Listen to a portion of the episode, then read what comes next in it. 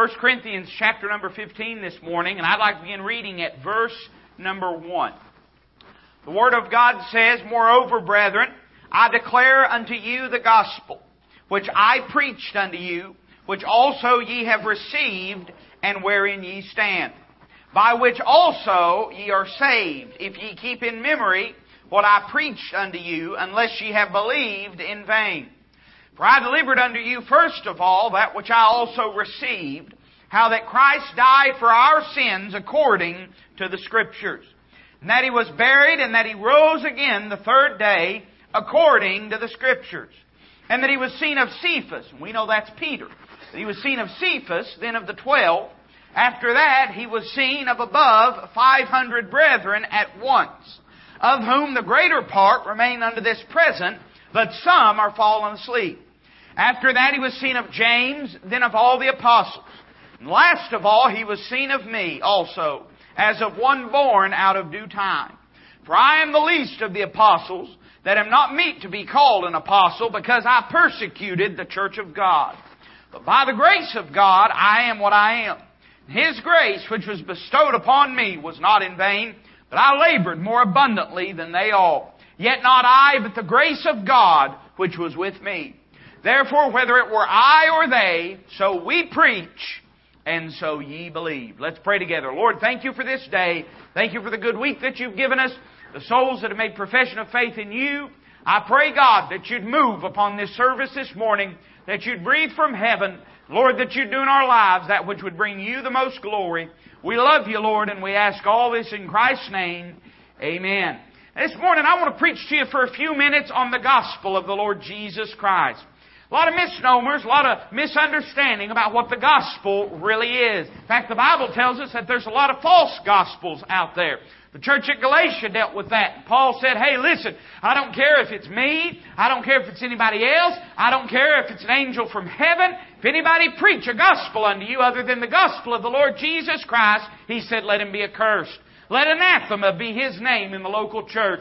Let heaven shut down from him. Let the people of God turn a deaf ear to him and to his uh, polluted gospel. So I want to preach to you for a few minutes on the gospel. I remember my pastor growing up. Uh, he, uh, you know, he preached on the radio, and uh, he, he was, uh, you know, at that time he, he was a, a pretty big name in this area.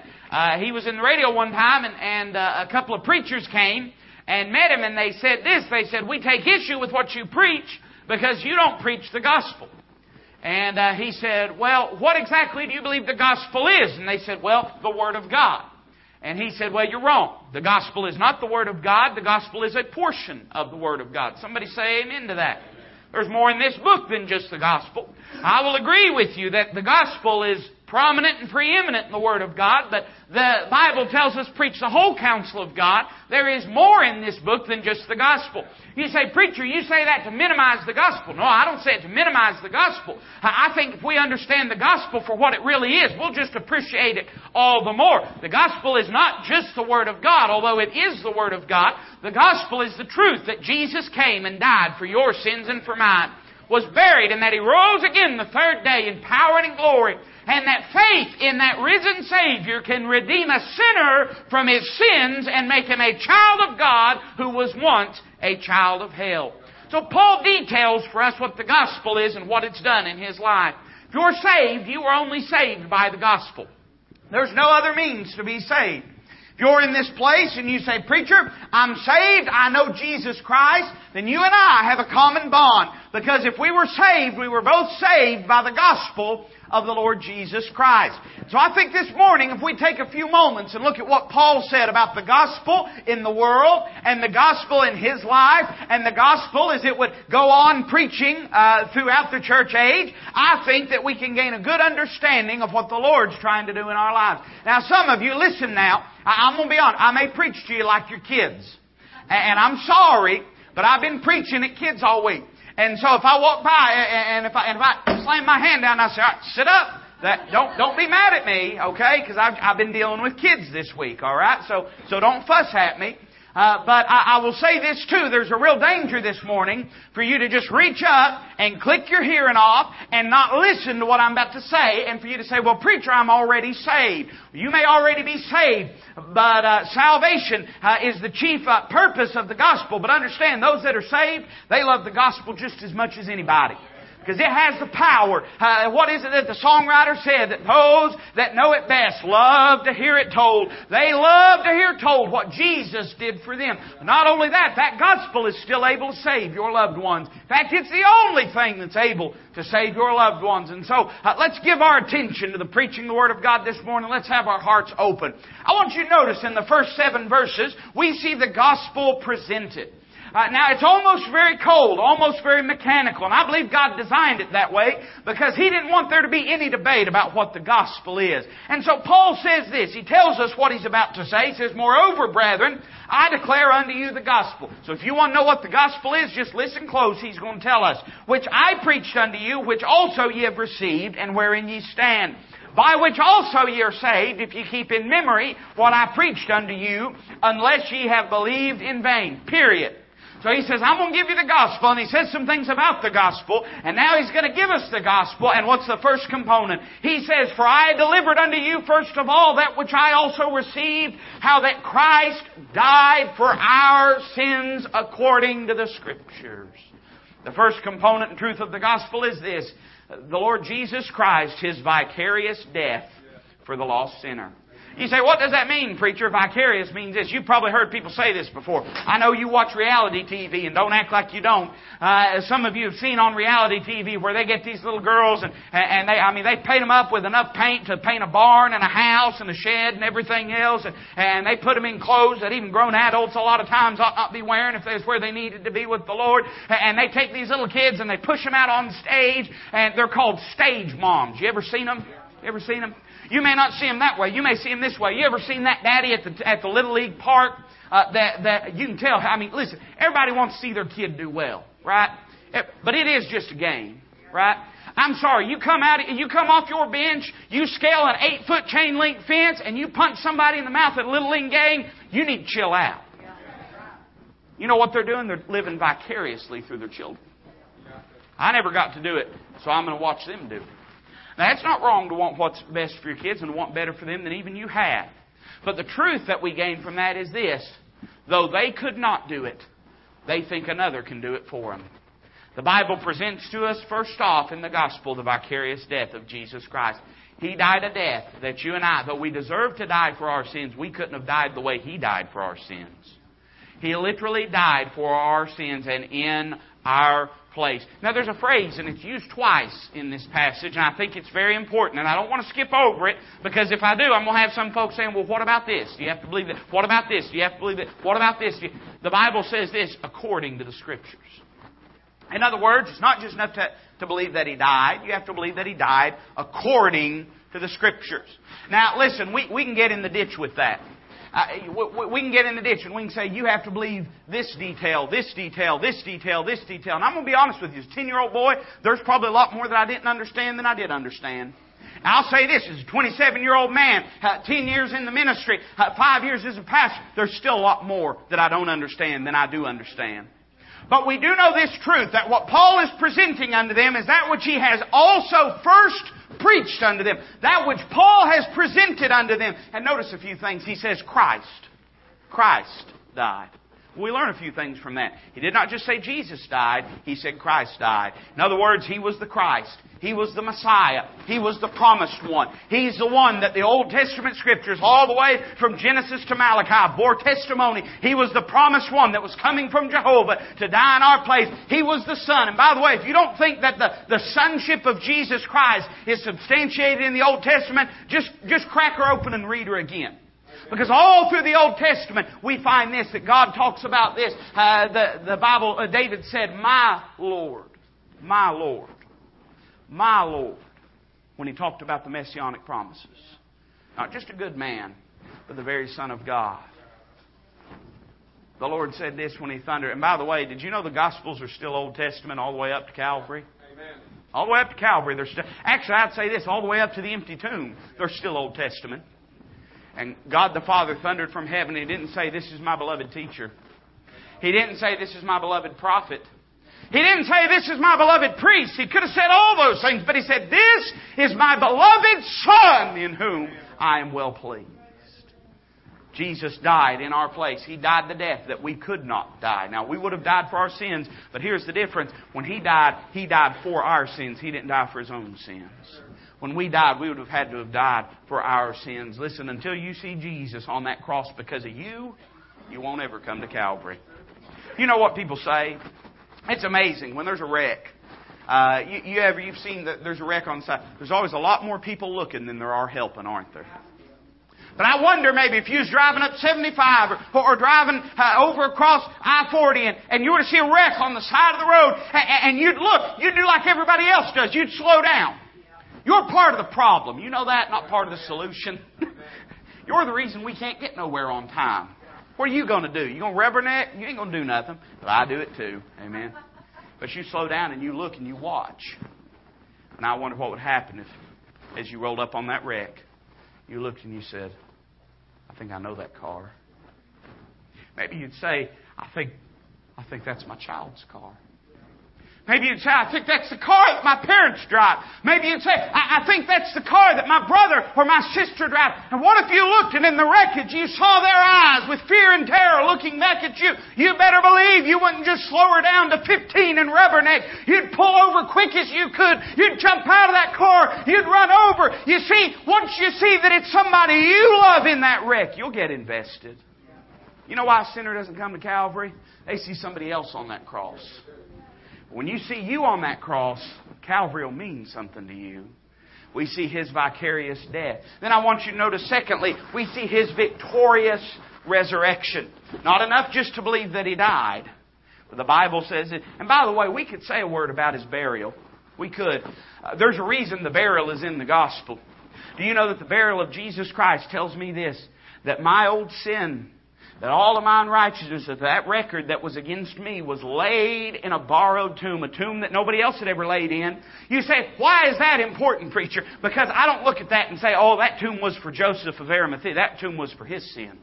I, don't look at that tomb and I and say, well, you know, that was that was a tomb for my mama's sin, or that was a tomb for my daddy's sin. But no man ever had laid in that sin. And when and when when Jesus laid down in that tomb with all the sin of the world having been paid for, He buried our sin. God put it behind his back. God put it as far as from the east and the west. God put it at the bottom of the sea. Then you know the final promise God makes? Boy, this is good. God says, I will remember your sins no more been buried and put away. So that burial, that's important. That's important. But it's just merely a component of his victorious resurrection. Because you see, a full tomb wouldn't have done us any good. What does Paul say? Paul says this, and that he was buried and that he rose again the third day. Here we have it again, according to the Scriptures. Now, let me just let me point this out about that phrase. That's that's important for two reasons. Because as we look backwards towards what took place, we can say it's been done according to the Scriptures. What the Word of God tells us of the matter is absolutely true. But let me say this that as they look forward to the Messiah coming, they knew it would take place according to the Scriptures. And when Jesus rose from the dead, it was the fulfillment of prophecy. When Jesus rose from the dead, it was the fulfillment of payment. When Jesus rose from the dead, it was the fulfillment of our propitiation. When Jesus raised from the dead, it was the fulfillment of all of our hopes, of all of our dreams. What does Paul go on to say in the next few verses? He says, Therefore, if Christ be not risen, then ye are dead, and your faith is in vain. You're hitting your sins. I think one of the reasons we have so many false professions in the day that we live in, and we say that. I mean, listen, the gospel, the gospel sounds all over the world nowadays, and there was a time that it didn't. If it wasn't took by a missionary, it didn't go there. Now, computers and technology and the gospel is all over. Uh, but one of the reasons we have false professions is this, because people believe it's merely the acknowledging of historical fact, and not the effectual dependence upon a risen Savior. And so they think this. They believe that Jesus died for their sins the same way that they believe that, that Washington crossed the Delaware. But they've never put their faith in a risen Savior. You say, what's the difference? Well, if you was in a mess, you wouldn't be looking to Washington to help you. He may have crossed the Delaware. but he didn't cross back. Amen? But Jesus, he was buried and rose again. He, through death, defeated death. He took his crown. He broke his scepter. He robbed his kingdom. And he took from him the power that he had. And he came back. In the book of Acts, chapter 2, says this that he rose from the dead because he was not able to be holden of it. If you don't believe in the resurrection, according to the Scriptures, the Bible declares that you cannot be saved. Boy, now that's bold language. We don't like that. You know, that makes, and I'm going to be honest with you, sometimes even my flesh gets uncomfortable with that. But we have to stand on the authority of the Word of God. To believe it was merely a spiritual resurrection, not enough. Not enough. I don't care if your Bible, if you got one of these new versions that says it. I don't care if a, if a study Bible you've got says it. I don't care if your favorite author says it. The Bible says that He rose again according to the Scriptures, gives validated testimony, and we'll get to that in a moment, of those that saw Him. He looked at Thomas, He said, reach and feel the nail prints. Feel that which is in my sight. I understand he had a glorified body, glorified enough to move through a locked door, but it was physical enough to sit down by the seashore and eat fish and bread with his disciples. I'm saying this, it wasn't just a spiritualized, allegorical truth. Jesus Christ literally got up from the grave, rose from the dead, and he's alive today. He's alive today. We see a victorious resurrection. But I want you to notice in the next few verses, now I want you to think about this for a minute. We see a validated testimony. Now, this is just as an important component of the gospel. I would not say this. If this was left out of the presentation of the gospel, I don't know that it'd hinder a sinner from being saved. But as we examine the gospel in light of its historicity, I believe that this gives us a important truth. Look at the next few verses, beginning verse 5, 6, and 7. The Word of God says this, and that he was seen. That he was seen. Now we're going to move on, but just think about that. That he was seen. We're, we're not, listen, we're not just taking Joseph Smith's word for it. Right? That, that, I mean, listen, that's nonsense. I, I'm going to tell you something. The man told people that, that, that, uh, that an angel came down, gave him some golden tablets. But he won't let nobody see the golden tablets and and that uh, he. I'm sorry, I can't even give me a moment. And that nobody else could read the tablets but him. That he could read the tablets, but nobody else could see them. Nobody else could know what was on them. And that they just have to take his word for it. I'm not a smart man. I'm going to confess that to you. But, but I believe, and I, and I don't mean, listen, if you've got loved ones that are ensnared in that, don't, don't misunderstand me. I'm not being ugly when I say this. Because false religion and cults have a powerful pull. And, and, there's a lot, listen to me, there's a lot of Baptists that if Baptists were a cult, they'd still be a Baptist. So don't misunderstand what I'm about to say. But it don't take a lot of learning to see that something's fishy with that situation. The Bible says he was seen. He was seen. We're not just taking his word. Now we can take his word for it, but the Bible says that he was seen. Well, who was he seen of? The Bible says Cephas, another word, uh, another name uh, for Peter. Then of the twelve. After that, he was seen of above, 500 brethren at once, of whom the greater part remain unto this present. You know why Paul said that? He said, go and ask them. That's what he's saying. He said, the greater part remain under, the, under the, this present, but some are fallen asleep. Now, why did he say that? Because he wanted to let them know that it was real. Some of them are still alive. You can go talk to them. Some of them are, went to their grave and they didn't recant it. They still believed. And then finally he says this. Verse number seven. After that he was seen of James, then of all the apostles. Let me tell you something. The gospel of the Lord Jesus Christ has been fully validated, fully authenticated in this world. Fully validated, fully authenticated. Uh, I wonder this. You came here this morning. I know you didn't come to hear me preach. You came because you believe in the Lord Jesus Christ, because He is your Savior, and we have a common bond and unity as a result of that. I wonder how many it'd take to condemn a man for murder. Look around you. You think this many would do it? I think so. Look around you. How many does it take in a court of law? You know, I mean, just the justice system is supposed to be infallible, right? you can laugh. It's okay. You can laugh when I tell a joke. And it wouldn't take this many. Wouldn't take this many.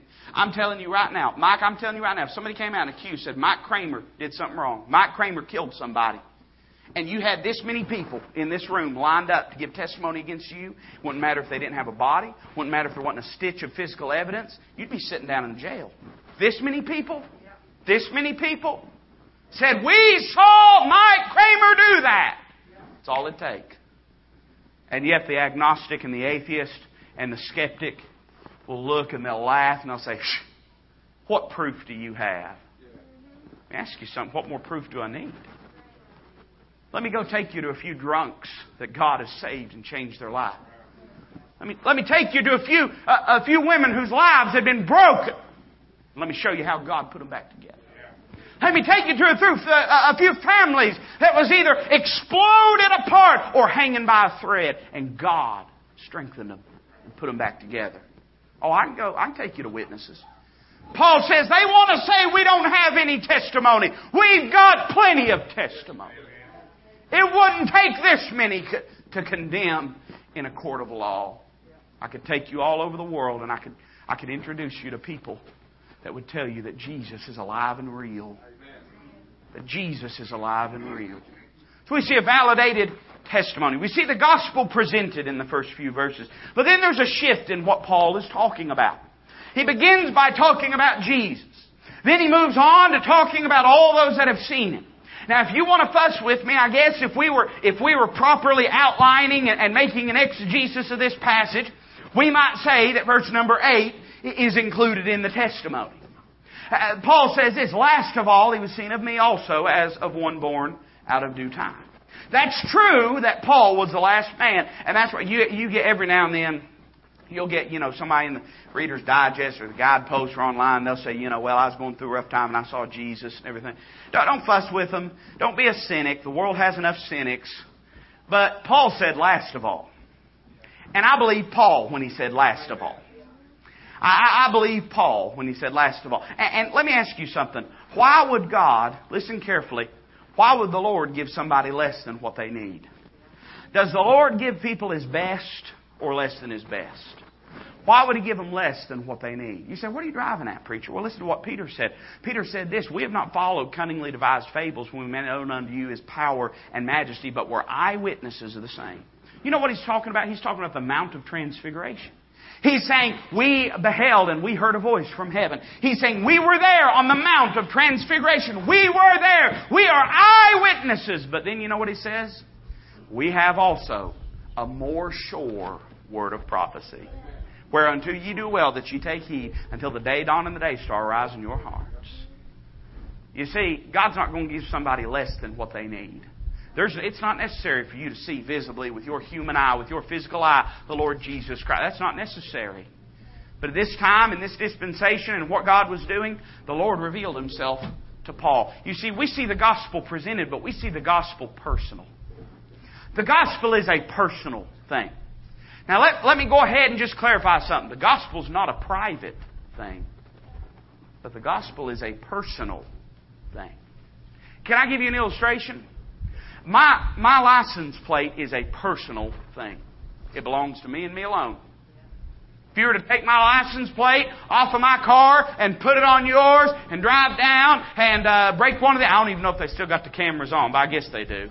That's the design, is you don't know whether they do or not, you know, so that's, but go down and run one of these red lights, they wouldn't mail you a ticket, they'd mail me a ticket. It's personal, but it's not private. Go out. You can go out. Look on my car. I got three of them here. Go look at them. You can write them down if you want to. Anybody in the world can see it. It's personal, but it's not private. My social security number, on the other hand, it is personal, but it's also private. I know the LifeLock fella or whatever, he told everybody his. That's fine. He can be dumb if he wants to, but you ain't going to find mine out. You see, that's something that's both personal and private. The gospel is personal, but it's not private. You hear people say sometimes if they hear someone witnessing, well, I just think people ought not talk about their religion. Well, that's the problem. If all you got is religion, you won't talk about it. You get a relationship with the Almighty Son of God, that's something to talk about. If all you got is dead religion, go ahead and be quiet about it. It ain't going to help anybody anyway. You see, you really get a taste of something real, you'll tell people about it. You'll tell people about it. And the gospel is personal. And Paul begins with this. I like this. He says, last of all, he's seen of me. Now, there's a lot of ways we can understand that. We can understand that Paul is saying, uh, when he says one uh, born out of due time, that, that as he is talking about the apostles, that's the last group that he referenced, he was seen of James and also of all the apostles. At the time that the Lord ascended to heaven, Paul was not an apostle. He was a lost man named Saul of Tarsus. But the Lord, because Judas was not an apostle, right? Judas was not an apostle, someone had to take his bishopric. Now, you, if you want to believe it was Matthias, go ahead. What do you know about Matthias? Right? The only thing we know about Matthias is he drew the short straw. That's all we know about him. But the Apostle Paul, God used to write 14 books of the New Testament and to thunder the gospel. And, and, and by the grace of God, he labored more abundantly than they all. So I believe, I believe he was an apostle. And he said that. I'm the apostle to the Gentiles. And I think what he was saying is this I didn't walk with the Lord in his earthly ministry. I, I wasn't a part of that group.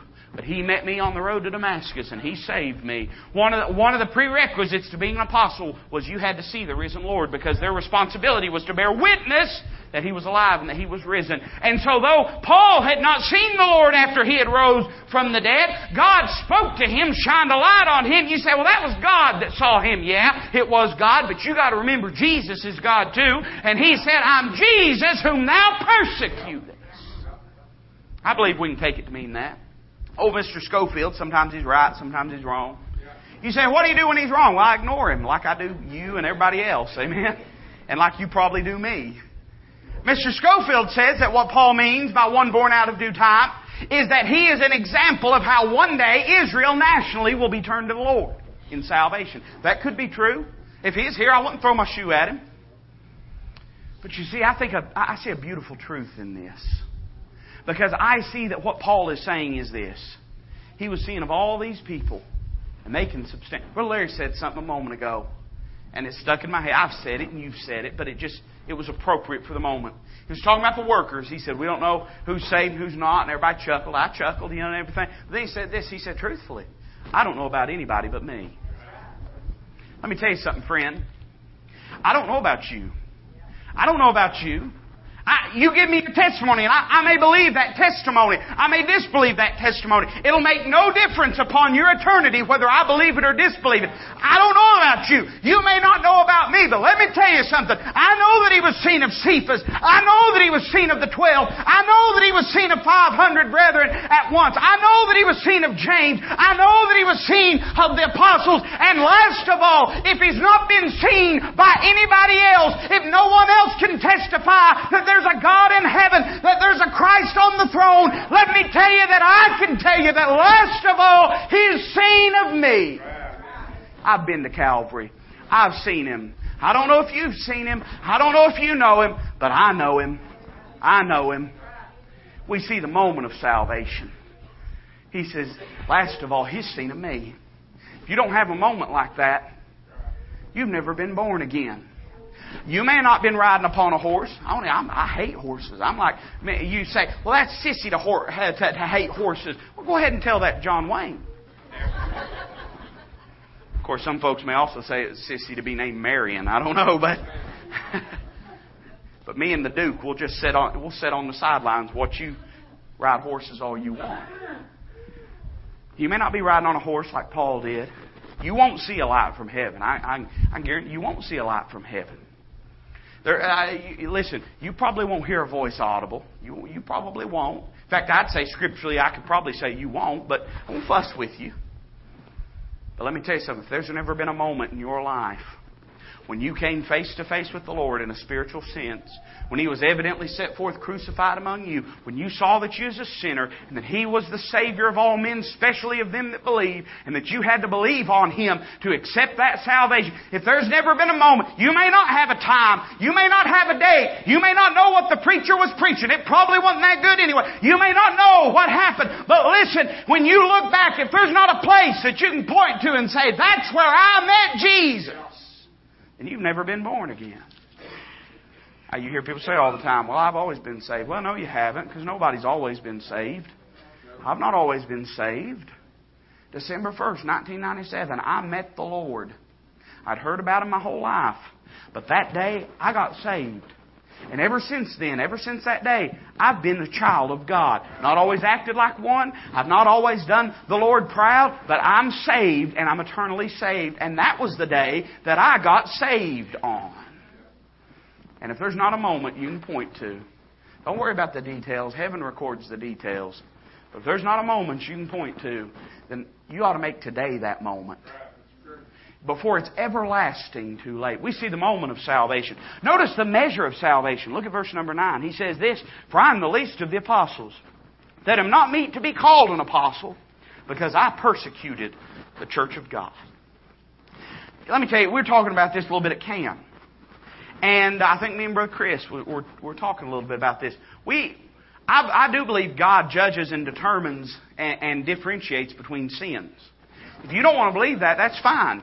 But the Bible teaches that He does. To whom much is given, much is required. Many will, some will be beaten with many stripes, some will be beaten with few stripes. There's weightier measures of the law. There's the greater condemnation. And one day when we're judged, we're going to be judged for our works according to what sort it is. So if you want to believe that there's no degrees of sin and that God doesn't differentiate, go ahead. But the Bible teaches that He does. The Bible teaches that He does. And sometimes I think we have a false assessment of how God views sin. I, you know what Paul said? Paul said this that Christ Jesus is able to save sinners, of whom I am chief. He said, I'm the worst of the worst. Now we look at that and we say, how could that be? Here's a religious man. Here's an Hebrew of Hebrews, circumcised the eighth day of the tribe of Benjamin. Uh, according to the law, the Bible says that he was spotless. He, he was, there was none could blame him. He knew more catechisms. He could tell you more scripture verses than anybody you'd meet. But when Jesus met him, he didn't say, Well, good to meet you, Paul. You're a pretty good person. He didn't say, Well, Paul, you know, you was a little misguided, but you was trying your best. Let me tell you something. If passion would get you into heaven, then the Muslims would beat every one of us there. And right behind them would be the Jehovah's Witnesses and the Mormons. It's not passion. Passion don't get you to heaven. Sincerity doesn't get you to heaven. The gospel of the Lord Jesus Christ, faith in Him and Him alone, that's what gets you to heaven. When the Lord met Paul, He said, I'm Jesus. Man. I'm Jesus. And, and, and, you know, I would imagine there was that moment where Paul said, You're Jesus. I don't know how much Paul knew of the earthly ministry of Jesus Christ. I don't know. He was alive at a time for there to have been some overlap. But I don't know that he ever went by the seaside and heard him teach. I don't know that he was ever amongst the multitudes when he healed. I, I don't know what it was uh, in his lifetime, the testament, but he had heard about it. He had just heard about it. He had heard all kinds of things about it. He had heard, and you say, where did he hear it? Well, he sat at the feet of Gamaliel, one of the greatest teachers of that time. Gamaliel, he was a rabbi. He was a teacher. And probably he was with that group that was seeking to persecute Jesus and to nail him to a cross. And probably he heard the same things that Pilate heard. This fellow perverteth the nation. Probably they had heard about how he was a great hater of Jews. Probably they had heard uh, uh about Jesus that he was trying to create an insurrection. Probably they had heard about Jesus that he was a, a gluttonous man and a wine bibber and that he was a, uh, that he was a child uh, born out of wedlock. He'd probably heard all those things. And I'm sure Paul said, You're Jesus. You're Jesus. I've heard all these things. But here you are shining a light from heaven on me. And in that moment, he realized, Well, I'm not what I thought I was. I'm not what I thought I was because I persecuted, Paul said, the church of God. Let me ask you something. Who's your enemy today? Who's your enemy? Who are you fighting against? You say, God's not my enemy. I don't know. Are you fighting God this morning? Seems to me like enemies fight one another. Say, I, am no enemy of God. I'm a good person. The Bible says friendship with the world is enmity with God. Whosoever therefore will be a friend of the world is the enemy of God. You say, I'm a pretty good person, preacher. I, have never been saved, but I'm, I'm a pretty good person. That doesn't mean anything. You say, well, who's Jesus Christ interested in? Well, he came not to call the righteous unto repentance, but sinners. You see, if you're lost without Christ, you're the enemy of God. But you can be reconciled by Jesus Christ. you say, I'm not that bad. Well, that might not be what God says about it. And at the end of the day, be almost saved is to be eternally lost. And to be pretty close is to be headed to a devil's hell. I wonder if you've been born again. That's my question. We see in this passage not only the moment of salvation and the measure of salvation, but notice the means of salvation. I'm not going to dwell long on this because we've heard it preached and preached and preached, and there's some other things I want to deal with. But look at verse number 10. What does he say? He, he says, But by my good works I am what I am. Is that what he, that what he said? Did he say, But by my baptism I am what I am? Did he say, But by virtue of my good parents I am what I am? That's not what he said. Did he say, but by virtue of the things I do in the church, I am, no. No, if my Bible reads right, let me tell you something, I'll always believe that this Bible reads right. He says, but by the grace of God, I am what I am. Only the grace of God could do in Paul's life what needed to be done. Oh, listen, uh, by the works of the law shall no flesh be justified. If by the works of the law any could be saved, you know what Paul said? He said, if righteousness come by the law, I do not frustrate the grace of God. You know what he's saying? He's saying, if folks get saved by their uh, good works, go ahead. go ahead. But the Bible says this, if it be of grace, it is no more of works. And if it be of works, it is no more of grace. You see, if you get saved by your good works, Paul would have been saved. He would have never needed the Lord to knock him off the high horse of his self-righteousness, blind his pharisaical eyes, and show him who he was and who God was on the road to Damascus. He wouldn't have needed that if you get in by good works. Because touching the righteousness which is of the law, he was blameless. Nobody could look at Paul and say, look at your awful life that you're living. Paul says, but I came to realize it wasn't about that. It was by the grace of God. The just shall live by faith. The just shall live by faith. In other words, not you, you become just and then faith is over with. The just shall live by faith. It begins with faith. It's faith after it's begun, and it'll be faith right before it's all over. The only place you won't need faith is when our faith becomes sight. You're going to need faith your whole life. He says it's the grace of God. What is grace? Grace is God counting for our righteousness the righteousness of Christ and counting for Christ's sinlessness our sinfulness. It's that great exchange that took place on Calvary. It's that I give Him my worst and He's given me His best. It's that it's not of works of righteousness, but it's by the grace of God. It's not by works lest any man should boast. But by grace are ye saved through faith. The means is the grace of God. And then notice finally, and I'm just going to touch on these and I'll be done. We see the gospel presented and we see the gospel personal. But in the last few verses now, just the last couple of verses, we see the gospel powerful. The gospel. Let me tell you something. The gospel has lost none of its power. Ever over the past 2,000 years, the gospel is just as powerful today as it was on the day of Pentecost.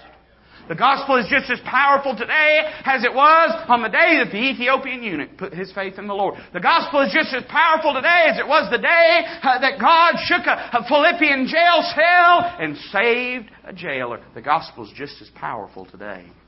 And we know this for a few reasons. Well, notice first off what the gospel did in Paul's life.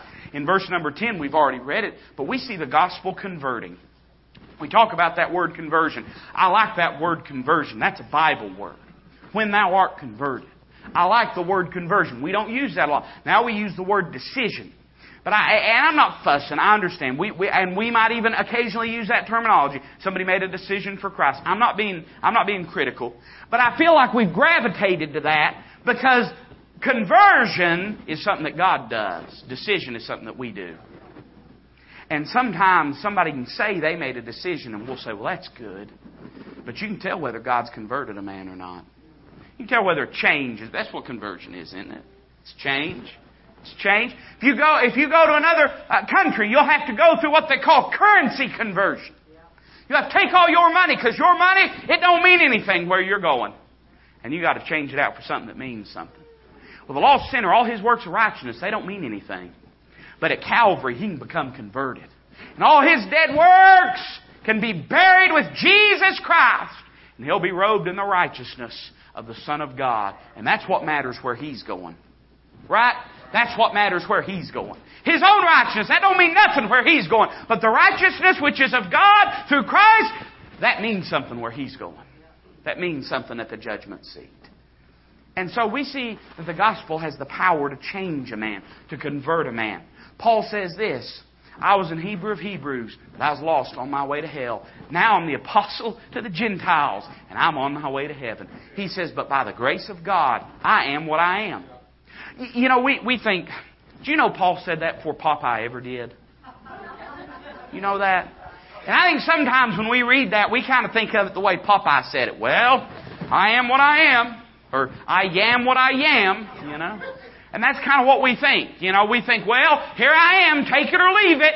And that's how people say it. You see them all the time. Let me tell you something. Is it not the, the, the grandest paradox of the human behavior and the absolute axiom of hypocrisy for a person to get on Facebook and say, I don't care what anybody thinks of me? Well, what are you doing on Facebook saying it then? You know? yeah, that puts the moron in oxymoron, Brother Tom. That puts the moron in oxymoron. But you see people do that all the time. That's not what Paul's saying. Paul's saying, Paul's not saying, I am what I am, and if that hair lifts you or whoever, tough. That's not what he's saying. He's saying, I was a self righteous Pharisee persecuting the true children of God and fighting against Jesus Christ. I was a persecutor of the church. But now I'm a preacher of the gospel. And he says the gospel did that the grace of God changed me. And say, if there's been a change made in you that'll matter in eternity, it's been made by the gospel of the Lord Jesus Christ. So we see the gospel converting. And then I want you to notice the next phrase. We see the gospel conquering. What does he say? He says, and his grace which was bestowed upon me was not in vain. In other words, it wasn't a waste. It wasn't pointless. But I labored more abundantly than they all. Now, wait a minute. Is Paul bragging here? Kind of sounds like it, doesn't it? Sounds like Paul's saying, hey, God didn't make a bad decision in saving me because I've really done a lot for him. I know folks like that, don't you? I mean, they think when God saved them, He's picking out a baseball team. You know, and, and they and God picked them because there's really somebody. I, I, I know people like Calvinists are like that. God chose me. God chose me. He ain't interested in you, but me. I'm somebody. That's why people are Calvinists because it feeds their pride. I'm part of the elect. I mean, somebody, somebody didn't hug them when they was babies or something. I don't know. But Paul goes on to describe what he's saying. He doesn't want any confusion. So he says, Yet not I. He says, I labored more abundantly than they all. But it wasn't me. He says, But the grace of God which was with me. In other words, Paul's not pointing. Paul's not pointing to his faithfulness. Paul's pointing to God's fruitfulness. And he's saying, I could have worked, I could have labored, but it wouldn't have meant anything.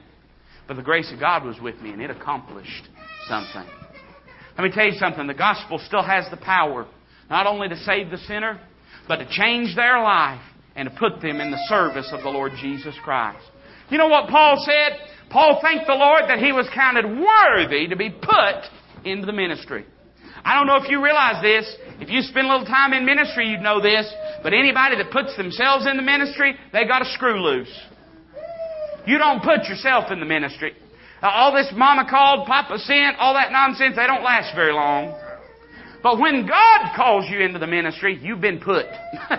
you've been put there. You've been placed there. Hey, he don't, he ain't bothering me. I hope he ain't bothering you. The day that I can't preach over a crying baby, I'm just going to go ahead and put her down. All right? Don't bother me. He thinks he's loud. I'm a lot louder. Don't bother me. The gospel has the power to conquer in our lives. It has the power to make us. I mean, listen. Uh, the, the gospel has the power to cause us to fall in love with ministry, to fall in love with sinners, to fall in love with soul to fall in love with doing something for the Lord. As we was at the camp this week, I told him, I said, you know, this is going to sound mean, but just according to my flesh, this isn't where I'd be spending the week. Is that okay to say that? I hope it is. Right? Some of our camp workers testify. I mean, you know, it's not easy. It's not easy. But every year, I've told people this. Man, I just, I'm busting to get to camp. That don't make sense. Maybe I'm the one with the screw loose. I don't know. Every year I'm busting to get up there. But I don't sit around talking with my wife and say, whew, I can't wait to get out of this air conditioning. It's killing me. I've never said that.